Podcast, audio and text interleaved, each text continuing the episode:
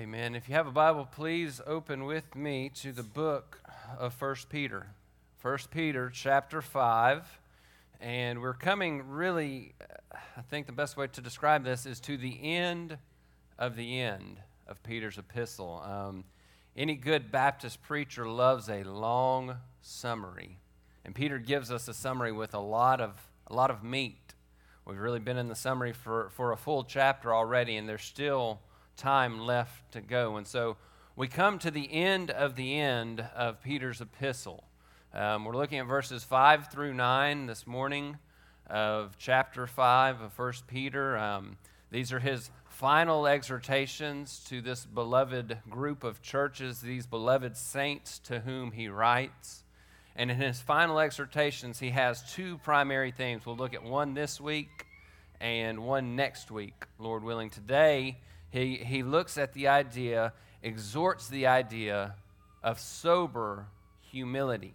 Sober humility. So we come, and, and Peter has these last things to say. He, he sums up all of his letter, and he really has these two instructions submit to the Lord and press on in the faith.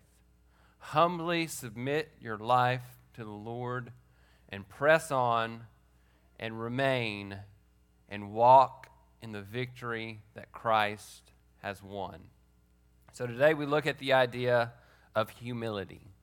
Humility. If you will, please stand with me as we prepare to read God's word. We'll read 1 Peter chapter 5 verses 5 through 9 and then we'll go to the Lord in prayer. This is the holy and inerrant and inspired word of God says, You younger men, likewise, be subject to your elders, and all of you clothe yourselves with humility toward one another, for God is opposed to the proud, but gives grace to the humble.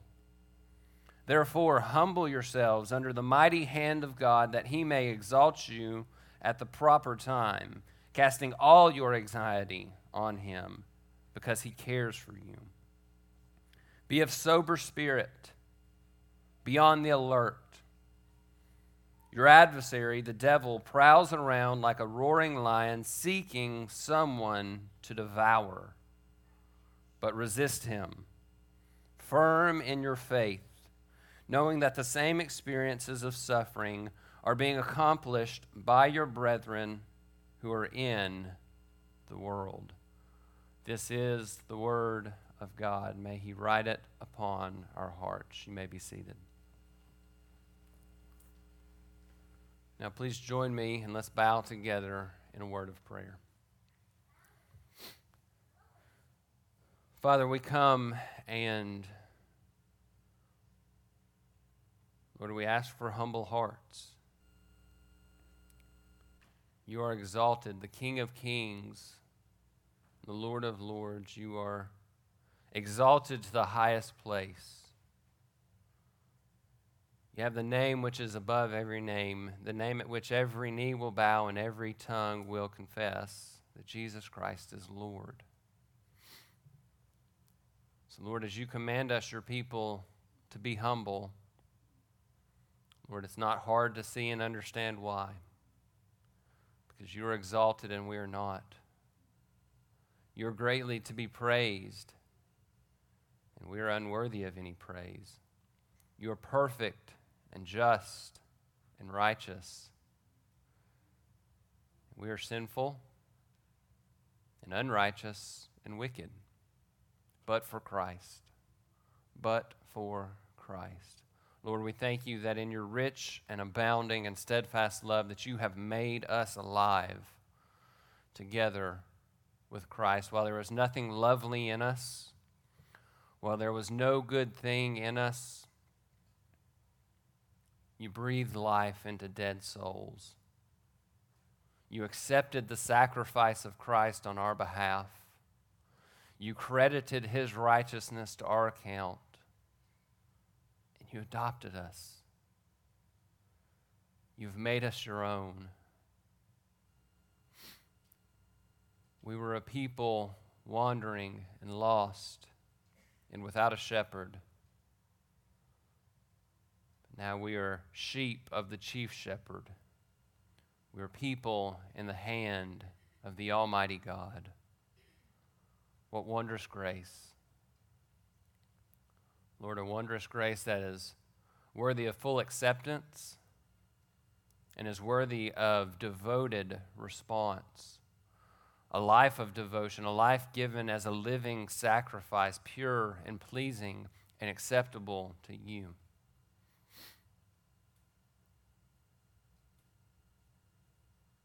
Lord, you do not look lightly upon arrogance and pride, but to the humble in heart, you give a great grace. Lord, I pray by the power of your Spirit that you would give us eyes to see and ears to hear and hearts that are humbled and ready and eager to apply the truth that is before us today. Lord, for what place do we have to be prideful? For we are but sinners saved by grace. Lord, would you write your word upon our hearts? I ask that your spirit would enlighten and illuminate our minds. Lord, with a topic like this, the applications can be so broad. Pray that your Spirit would help us each individually, but also us corporately as a body to take and to apply these truths. Grant us to examine ourselves, to put away sin, and to walk by the Spirit. Lord, would you glorify yourself among your people today?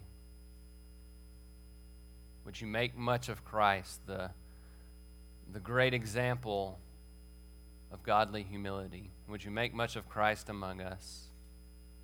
And would you receive all praise and honor and glory from all that we say and all that we think and all that we do? We ask this in Christ's name. Amen. Well, as we look at the text today, um, you guys may know that I have a deep and a driving passion when it comes to studying Scripture, when it comes to teaching and preaching Scripture, to follow the paragraphs as we have them in the English Bible. Because we study Scripture according to trying to drive down to the ultimate thought, the ultimate idea, and a paragraph is a unit of thought. And, and, so my preference is always to have clean breaks at paragraphs, but that's not the case today.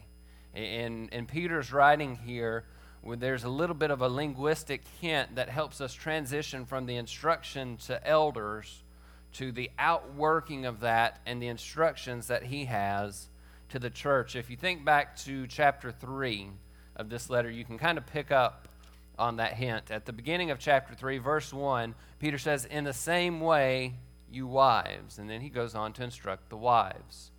Dropping down to verse 7 of that same chapter, he says, You husbands, in the same way. And then he gives instruction to the husbands. And so what we see is he uses that word in the same way, that phrase, to transition from the end of chapter 2, where he was instructing about masters and slaves to shift to instructing wives. Then he uses the same phrase in verse 7 to shift from wives to husbands. Well, if we were to look at 1 Peter 5, verse 5 in the original Greek, that word likewise is the same Greek term, as in the same way. So Peter is indicating there in the original language that he's shifting his audience. He is moving from instructing elders to instructing a new audience, to instructing the church as to the outworking of how we live under the authority of elders, but also just how we live the Christian life in general. So he says, You younger men, likewise, go and do this. Church, you go and do this as an outworking of verses 1 through 4. So, what is his instruction? What is Peter going to write about? I've already mentioned it. He's writing about humility, about the call to humble yourself under the hand of God, to be humble in your relationship with your fellow believers, to be humble in the church, to be humble, as we'll get to at the end, in your fight and your battle against sin and Satan because Satan prowls around like a roaring lion seeking someone to devour. So there's those kind of three areas. You're humble in regard to your fellow saints, you're humble in regard to the Lord, and you're humble in regard to your battle against sin. So, what is Peter's chief instruction here? How, how do we break this down into a single sentence to kind of gear and, and orient what we want to study today? Peter tells us to arm ourselves with a humble spirit so that the grace of God will cause you to stand firm against the attacks of Satan. Arm yourselves. Uh, that, that military idea. Take up your weapons. Take up the weapon of humility because when you walk in humility, God's grace is with you. His grace will cause you to stand firm and to resist the attacks of the evil one. And so, this humility is evident in those three spheres of living regards to others, regards to the Lord, and regards to Satan. Now, before we dive into the text, the one primary thing that we must think about, we must understand, and then you will have to work hard. We will have to work hard to keep this primary in our mind as we work through the text, and that is that the Lord Jesus Christ is the perfect example of humility. Jesus Christ is the standard of humility. So, as we talk about humility and how it works itself out in our lives, we must always do that with the understanding that Christ is the goal. Not only is He the goal, but He is the standard. Christ is the standard. He sets the example for how we fight against temptation, how we fight against Satan. Think about what He did in the wilderness. When Satan came to tempt Him, Jesus showed humility because He responded not in His own strength, but He responded with the truth of the Word of God. That was how he fought sin. That's how he fought tem- the temptation to sin. Not sin because Jesus didn't sin, that's how he fought the temptations that Satan brought by quoting the Word of God. Jesus Christ, God in human flesh, didn't respond in his own strength. He showed the humility in which we must walk, after which we must strive, by responding to temptation by quoting Scripture. So, striving for humility means that we strive for Christ likeness. You could turn that around too. To strive for Christ's likeness is to follow his example in humility. So again, I just I want you to hold on to that because if we don't hold on to that as we work through the text, then we miss the whole point. If we're just striving after some some human idea of humility, what we think humility is, we miss the whole point. The whole point is Christ was humble, Christ humbled himself, he leaves us an example, and we follow after him. We look to him as the standard and the example of humility, and we look to him as the standard and example in humility in every aspect. Every aspect of humility, Christ is chief. So let's look at the text. Verse 5, we begin with the idea of humility towards others. Peter says, You younger men likewise be subject to your elders. And all of you clothe yourselves with humility toward one another. For God is opposed to the proud, but gives grace to the humble. So I find this interesting. I find it intriguing, but I also find it very reasonable that as Paul as Peter shifts to this idea of humility, he begins with a specific category of people. Younger men. Younger men be subject to your elders. Now, we might could try to circle around that and say that he's talking about younger men submitting to older men, but that really doesn't fit the context because clearly he's talking about shepherds, about pastors, about the office of elder. And so he begins by saying, Young men, young men, be subject, be submissive to your elders, be humble before your elders. And really, you think about that and you say, why only young men? But really, the idea is not too far fetched, is it? If you have been around a young man for very long, you understand what Peter is getting at because youthfulness breeds pride, especially in the church, especially among young, reformed men. You have this growing knowledge, this growing understanding of these great doctrines of grace, the doctrine of God and His sovereignty and election. And as a young man, what does that knowledge do? It puffs up, it, it breeds pride. But hear me, dear friends, to say that it's not only young men that fight that fight. You might be an older woman. You might be an older man. You might be a young woman. You might be a child. Knowledge of the truth, if not rightly applied, if not rightly understood with a humble heart, what it breeds is pride. And pride will consume you, it will destroy your life if you let it. So it's no accident that Peter points specifically to young men because assuredly in his day, that same struggle was prevalent. The young men obviously needed some instruction, they needed some prodding to be humble and to be subject to the leaders that God ordained to be over them. Calvin would say very bluntly that the age of youth is inconstant and requires a bridle. And so you say, what, what does it mean to be young or a youth? Well, I would say let's just kind of set that to the side and just understand that we all can struggle with being inconstant. We, we struggle with consistency. We always need a bridle. The bridle that we have is the Spirit of God who reveals Himself and who reveals God's will to us through the Holy Scriptures. So we must fight against that inconsistency. We must bridle ourselves with the Word of God and living and walking according to the Spirit of God.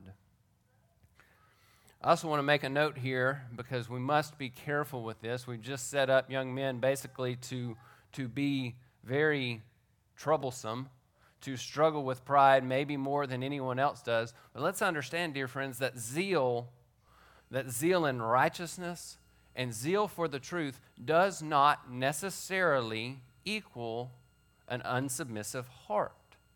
Zeal does not necessarily indicate a prideful heart.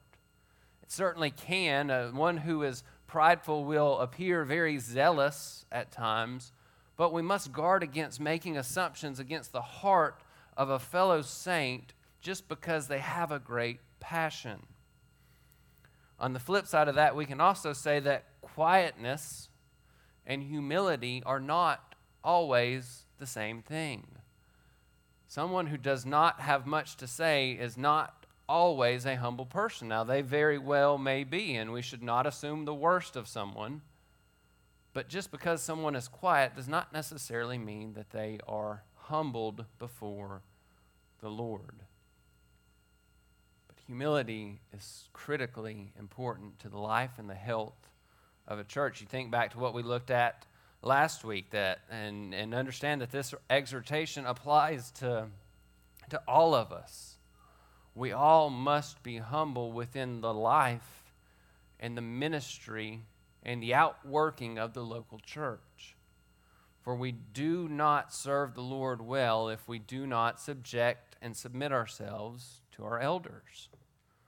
Likewise, elders do not do any favor, they do not help the church at all if they rule with an iron fisted authority. Neither of those is the Lord's design for the church. So Peter says, Young men, be subject to your elders. And then he broadens it out. He brings the rest of the church in. He says, And all of you, all of you, Clothe yourselves with humility toward one another. Clothe yourselves with humility. And this is one of those times when getting into the original language a little bit will help paint a picture to understand the culture of Peter's day will help paint a picture of really what is he saying. Again, we want to get to his original intent, how his original audience would have heard this. And so when he writes to clothe yourselves, what he's talking about is tying or knotting two things together. So tie or knot to yourself the character trait, the character attribute of humility. Tie to yourself humility specifically to your fellow saints. And we can go even deeper than just that meaning. Back in, in, Peter's day, those who were, were slaves or servants would often tie a white piece of cloth to their outer garments or to their belt to indicate that they were a slave. To clearly display that they were a slave, they would clothe themselves in a specific way. Thayer's dictionary then concludes that we must gird ourselves with humilities as our servile garb. He said we must do this by putting on humility to show your subjection to one another. Clearly display your humility and your subjection to your fellow saint by your outward behavior. Show yourself to be humble by the way that you live, by the way that you interact plainly, clearly, like someone with a white cloth tied to their shirt, plainly and clearly display your subjection.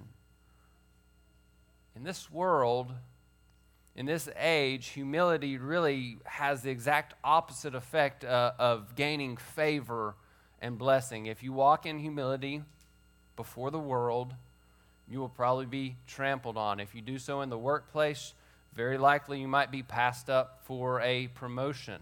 If, if you do so uh, just outside of, of the spiritual realm and the walk with your fellow saints, it may not work out for you. But Peter says, clothe yourselves. Plainly show and display your humble heart. This is the Lord's will. This is the Lord's instruction for the Christian to walk in humility.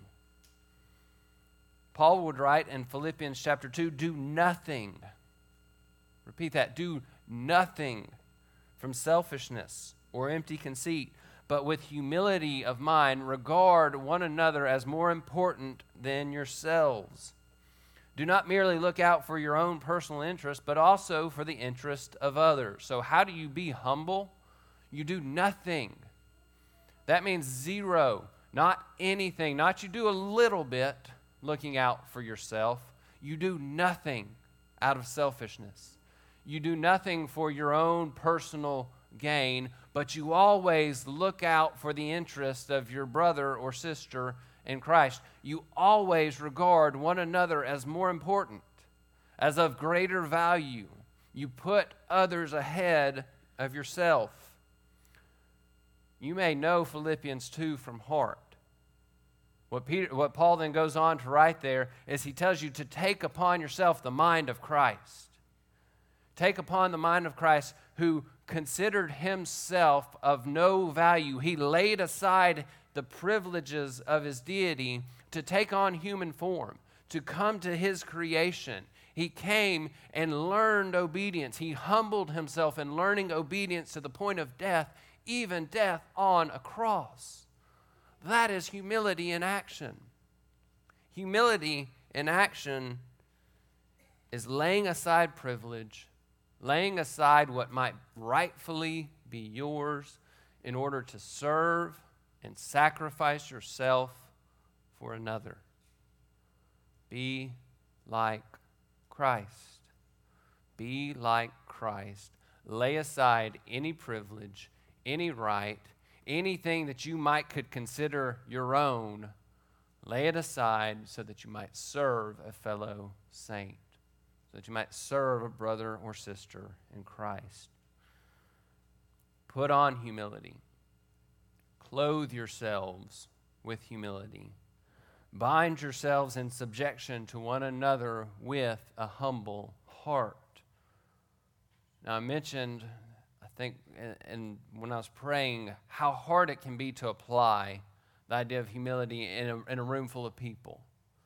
Because what you might need to do to be more humble is going to vary from person to person to person.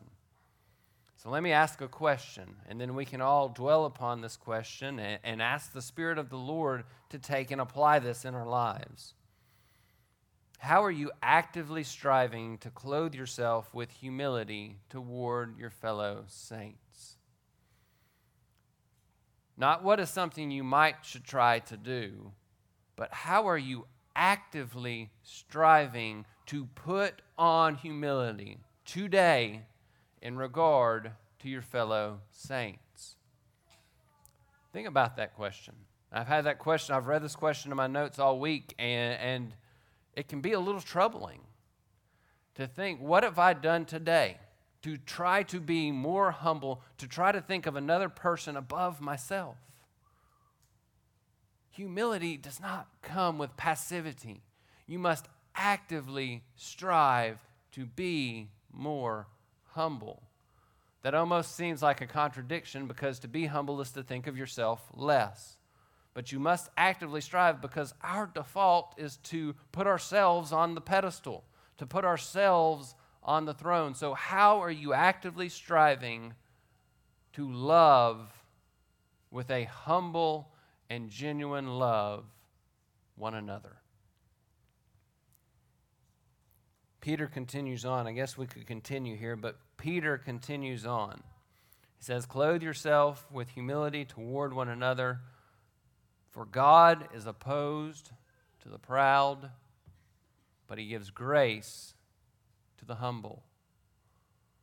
Just think about that. God is opposed to the proud but he gives grace to the humble. Now, I think Peter might have had a couple Old Testament passages of Scripture in his mind here. There's one that looks like a pretty direct quote, and there's another that applies and fits real well. Psalm 138, verse 6. This is King David. He said, For though the Lord is exalted, yet he regards the lowly, but the haughty he knows from afar.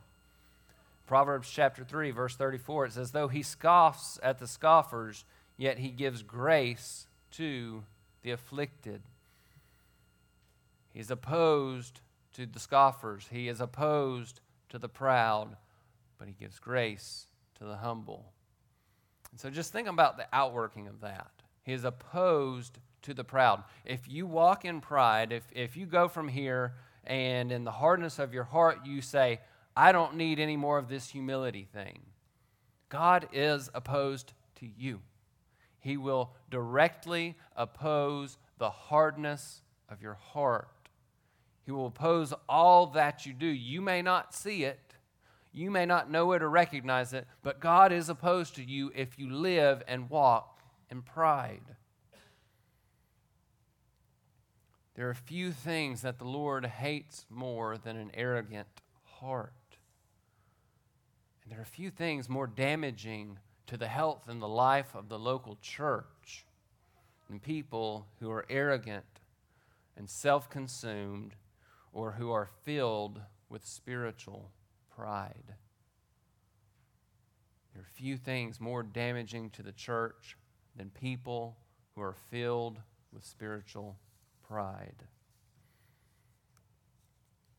Must remember, humility finds its root and thinking of others more often and more highly than yourself. And so a humble person is a teachable person because you think of others more highly. You, you give value to the thoughts and to the opinions of others, not because you think highly of the thoughts and the opinions of man, but because if you're dealing with a fellow saint, you think highly of the work that the Spirit may do in them and how the Spirit might work in your own life through that brother or sister. A humble person is teachable. Teachable. We must be teachable people. Teachable not according to the philosophies of men, but according to the authority of the Word of God. As followers of Christ, we're called to be devoted to one another in love. Being prideful, being self consumed, is the exact opposite of being devoted to one another in love.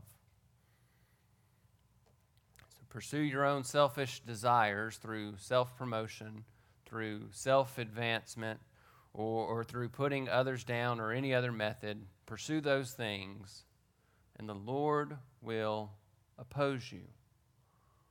But pursue the biblical best, the best biblical interest for another, and you will know the Lord's grace. He will be near to you. You will know his presence because he gives grace to the humble. So, moving into verse 6, then we get to this idea of humility towards God. Humility towards God. Verses 6 and 7. Therefore, humble yourselves under the mighty hand of God, that he may exalt you at the proper time casting all your anxiety upon him because he cares for you. So, humility toward others is this idea of, of thinking less of yourselves and more highly of others.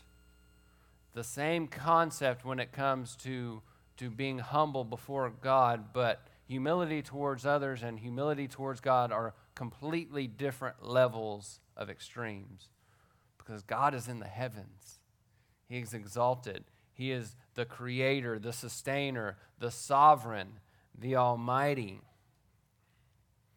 To humble ourselves under the hand of God, I think, can be illustrated by the idea uh, of a mountain being brought low. And I can explain that. Luke chapter 3, verse 5. Luke is writing of John the Baptist coming. He quotes from the book of Isaiah, and this is what he has to say. Speaking of John the Baptist, the, he will be the voice of one crying in the wilderness. Make ready the way of the Lord, make his paths straight. Every ravine will be filled, and every mountain and hill will be brought low. To be brought low is the same Greek word as humility. So, humility towards the Lord is that idea of the greatest and highest mountain peaks being completely flattened, being completely brought low. If you want an image uh, to, to help you think through, to illustrate this idea, it's that a hill being flattened, a mountain being crumbled to the ground. That is humility. We crumble flat to the ground before the Almighty God. And we do that exactly because God is indeed mighty. Therefore, humble yourselves under the mighty hand of God. The mighty hand of God. What is the mighty hand of God? We can, we can think about that from the Old Testament. Think about the book of Exodus. Exodus chapter 32, the, Moses is before the Lord. He is pleading on behalf of the people after they have created this golden calf to worship. Moses goes before the Lord to plead on behalf of the people. And this is what Moses has to say. He reminds the Lord of his great work when the Lord brought out his people from the land of Egypt with his great and mighty hand. The powerful and great and mighty hand of God is the hand that can turn the hearts of kings and pharaohs and governors and presidents and all forms of wicked people. That is the mighty hand of God. Proverbs 21, verse 1 says, The king's heart is like channels of water in the hand of the Lord, and he turns it wherever he wishes. That is the hand of God, the hand that turns the heart of pharaohs and kings and rulers. And Peter says, Humble yourself under that mighty hand. That is the one before whom we must be humble.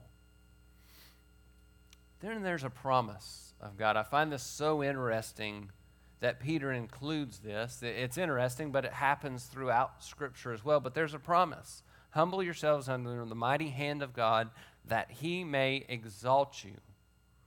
That he may exalt you at the proper time.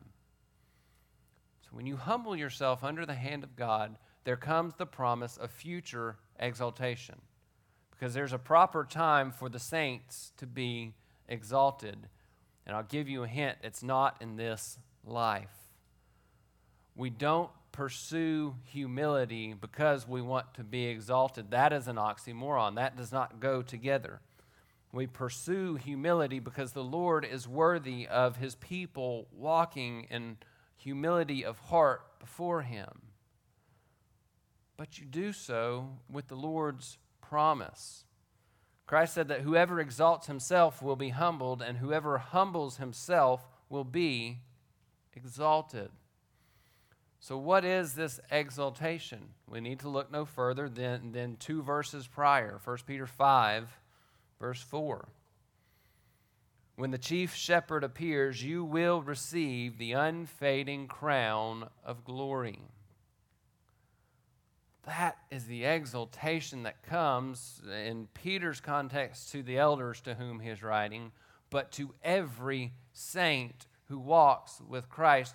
You receive an unfading crown of glory. You will be exalted at the proper time, but that proper time is not today. It is not in this life. You might be honored. The Lord might choose to bless you in this life but the exaltation that Peter is writing of is the crown of glory that comes when the chief shepherd appears, when Christ comes back and brings all of his saints together to be with him in glory. Then you receive an unfading crown because if you were exalted today, if you were exalted in this life, surely then you will be in a lifelong battle against your flesh to make much of yourself. So humble yourselves under the mighty hand of God, and He will exalt you at the proper time. The proper time, God knows, God chooses that proper time. Now we come, there's an outworking, and again, I think it's fascinating to see how the Lord works through the Spirit, through the mind of Peter, to bring this outworking of humility before God. Verse 7 it says, casting all your anxiety on him because he cares for you. That is how we live humbly before the Lord. We cast all of our cares and all of our anxieties and all of our fears upon him. And knowing that we have many among us who are walking, who have walked, who will walk through difficult circumstances that can certainly breed anxiety. Want to handle this carefully, but we want to see what's in the scriptures. Anxiety, fear about circumstances, is pride towards God. It is sin before the Lord. Anxiety rejects the things of the Lord, like his promises, his faithfulness, his past faithfulness, his promise to future faithfulness, and anxiety rejects the sovereignty of God. Now, I understand that that may not be our heart in being anxious, but that is what being, when you're ruled by anxiety, that is what you're doing. You're, you're not trusting in the sovereign hand of the Lord It shows a lack of trust in God and His sufficient grace and His morning by morning mercies. Uncontrolled anxiety, plainly and bluntly, is sinful. Paul writes in Philippians 4 8, 4 6, be anxious for nothing. Be anxious for nothing. MacArthur would say that worry is the sin of distrusting the promise and providence of God. So, dear saints, may we be humble before the Lord. May we cast our anxiety upon Him. Now, of course, there is reasonableness to think and to plan and to contemplate and, and to think through your situations and, and understand that they may go one way or another way. There are good outcomes and there are bad outcomes, but we must not let us drive that, let that drive us to uncontrolled anxiety. Why do we cast all of our anxieties upon the Lord? The text tells us because He cares for you. you trust the Lord because he cares for you. He works all things together, all things together for the good of those who love him, those who are called according to his purpose. When has the Lord ever proven to be unfaithful? Surely he has not. You may walk through dark, stormy times, but God is faithful to his people, and he is faithful to his promises. We must strive to have the heart of Job. In Job 2:10, he said to his wife, "Shall we indeed accept good from God and not accept adversity?" Shall we take the good but not take the difficult? And we cast our anxiety upon the Lord not because we don't think bad things will come, but because we know His grace is sufficient and His power is perfected in our weakness. We say with the psalmist in Psalm 94 When my anxious thoughts multiply within me, your consolations delight my soul. When anxious thoughts multiply, do the consolations, the comforts, the promises, the faithfulness of the Lord, do they delight your soul? Because they should. Because God is good and because God is faithful. And we need to hold on to that idea as we move into verses 8 and 9 to the final heading here of humility towards Satan. So, humility towards others humility towards God, and humility towards Satan. Look at verse 8 and the first part of verse 9. Peter writes, Be sober, be of sober spirit, be on the alert. Your adversary, the devil, prowls around like a roaring lion, seeking someone to devour, but resist him firm in your faith. And we'll stop there and we'll kind of pick up all of verse 9 as we push forward, Lord willing, next week. But we'll stop right there for today. So, humility has many applications. Okay, we're not done. This is not the summary yet. We still have a whole point. Okay, humility has many applications. It's lowliness of mind towards your fellow saints, it is humility and lowliness of heart in regards to the Lord. And then there's this idea of understanding the flesh that remains with you, attached to you, in you, however you want to put that, that you must fight. That flesh that you must battle, the temptations that Satan will bring because you are not yet glorified. That requires a sober humility. A sober humility. You say that this all then flows from a proper view of God proper view of self, a proper view of others, and a proper view of our adversary, a, po- a proper view of remaining sin. So, what does Peter say? He says we're to be of sober spirit, we're to be on the alert, we're to resist the devil, and we're to be firm in our faith. And so, you got those four charges, and sandwiched right in the middle is this terrifying and sobering statement.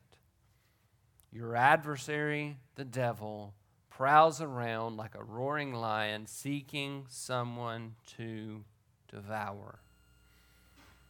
This is why we must be humble towards Satan because he is an adversary. He is an enemy. He is an accuser. He is an opponent. He is one who makes war against the people of God. He makes war against you. He's not only an enemy, but he seeks to devour you. It's not enough for Satan just to push forward his cause of amassing power to himself, but he wants to see the saints of God destroyed and devoured and ruined. That's the adversary that we fight. That's the adversary that we resist. And how this should be a sobering picture to us. He's a roaring lion, uh, a lion that is on the prowl. He, he's in the tall brush, watching his prey, waiting for the exact right time to pounce and have his next meal.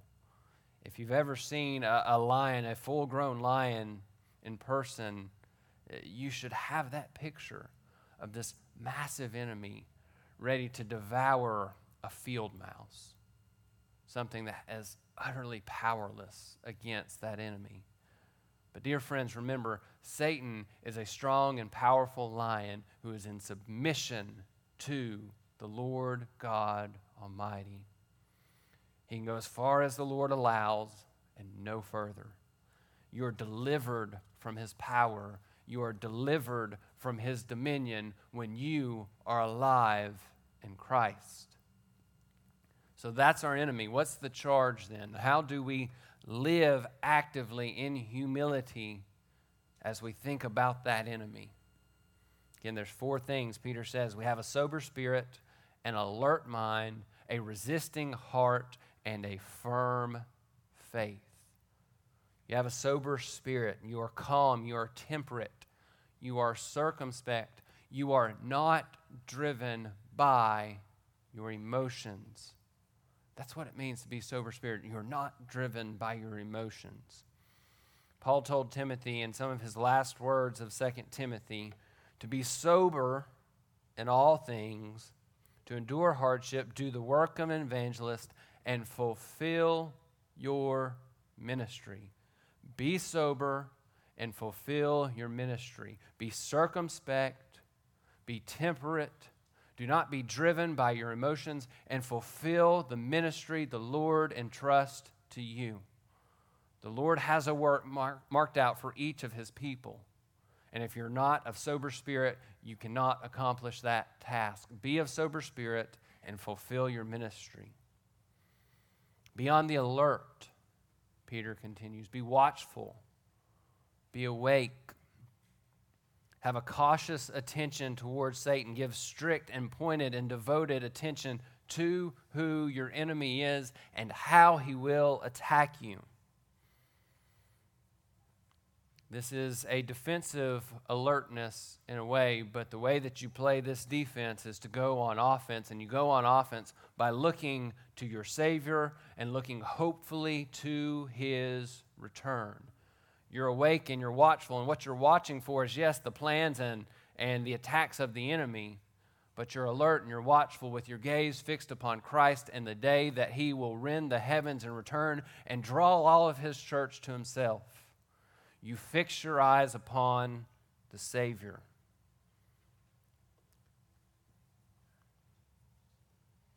You take the fight to the evil one.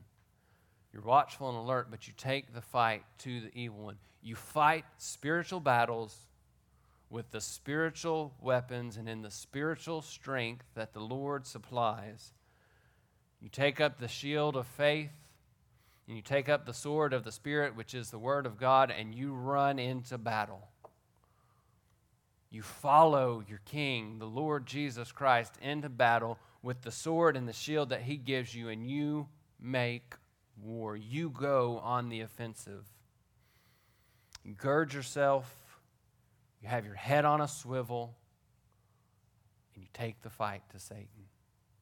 So you're a sober spirit, you have an alert mind, and then you must have a resisting heart.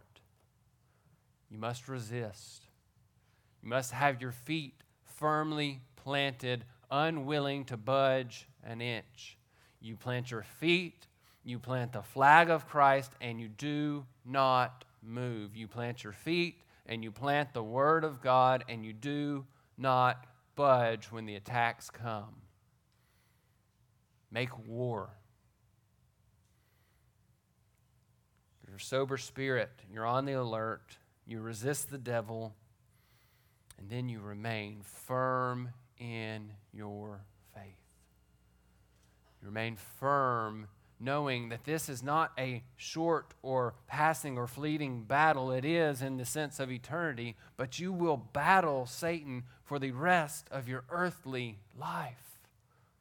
Fight for your spiritual life with a firm faith. Make war against sin take extreme steps against sin because Satan is a roaring lion and he is going to take extreme steps in his attack against you. Have a firm fixed faith. Think about the context of Peter's letter. How is Satan going to attack us? Through suffering, through the fear of persecution, through the fear of what's going to happen if we stand upon the truth. What legal issues might we run into? What persecutions will we face? And what does Peter say? Stand firm, remain, don't budge an inch. Look for and long for your future glory. You must fight. You must remain. You must be sober. You must be alert. You must resist the prowling lion and you must stand firm. It's a lot of you must. Let me add one more. You must fight this battle from the ultimate position of humility. You fight the battle against Satan on your knees. You don't fight in the strength that you can muster. You fight in the strength that God supplies. Fighting against Satan in your own strength, you can. You may last for a little while, but you will not win. Not in your own strength. You will fall. You will fail. Your fall will be great and it will be quick and it will be ugly because Satan wants to devour you. I say, fight with a humble spirit. Clothe yourselves in humility toward your fellow saints. Be humble before the Lord and fight Satan in humility. Paul would say in Ephesians 6 Be strong in the Lord and in the strength of his might. He would tell the Corinthians in 1 Corinthians 16 Be on the alert, stand firm in the faith, act like men, and be strong. Then the very next verse, 1 Corinthians 16 14, he says, Let all that you do be done in love. You love the Lord, you love others, you're clothed in humility, and then you be strong. You stand firm. You be strong in the strength of God's might and His power, and you go out and you fight. You go out and you proclaim the gospel. You go out and submit to God's word. And you go out and walk by the Spirit for the glory of God. So, dear friends, may we be a sober spirit. May we be on the alert. May we resist Satan, being firm in our faith. May we do all those things as we live and walk and strive to grow in humility. May we humble ourselves under the mighty hand of God. Mighty hand it is indeed. And we do that looking to the future hope we do that looking to the promise that as we humble ourselves under His hand, He will exalt us at the proper time. He will call us to His glory, where we receive the unfading crown of glory, where we rule and reign with Jesus Christ forever and ever. So may we be steadfast and immovable and always abounding in the work of the Lord, knowing that as we work for the Lord, our, ta- our toil and our striving is not in vain. Walk by the Spirit, and you will not fulfill the desires of the flesh. Walk by the Spirit for the sake of God's glory forever and ever. Let's pray. Father, we come and we ask you to write your word upon our hearts. Lord, pride can be such a, a fickle thing. It can be such a fickle sin that can be so deeply hidden in our hearts. We pray that you would root out every bit of it, that we would grow, that we would strive after humility, that we would lovingly humble ourselves toward one another. And as we battle against our adversary, and ultimately under your almighty hand. Lord, would you give us strength in this fight? Would you point our eyes to Christ, the ultimate example in this humility, the ultimate example and standard in all things that are good and right? Lord, would you turn our eyes upon Jesus? Would you be glorified among your people and write your word upon our hearts? We pray in Christ's name. Amen.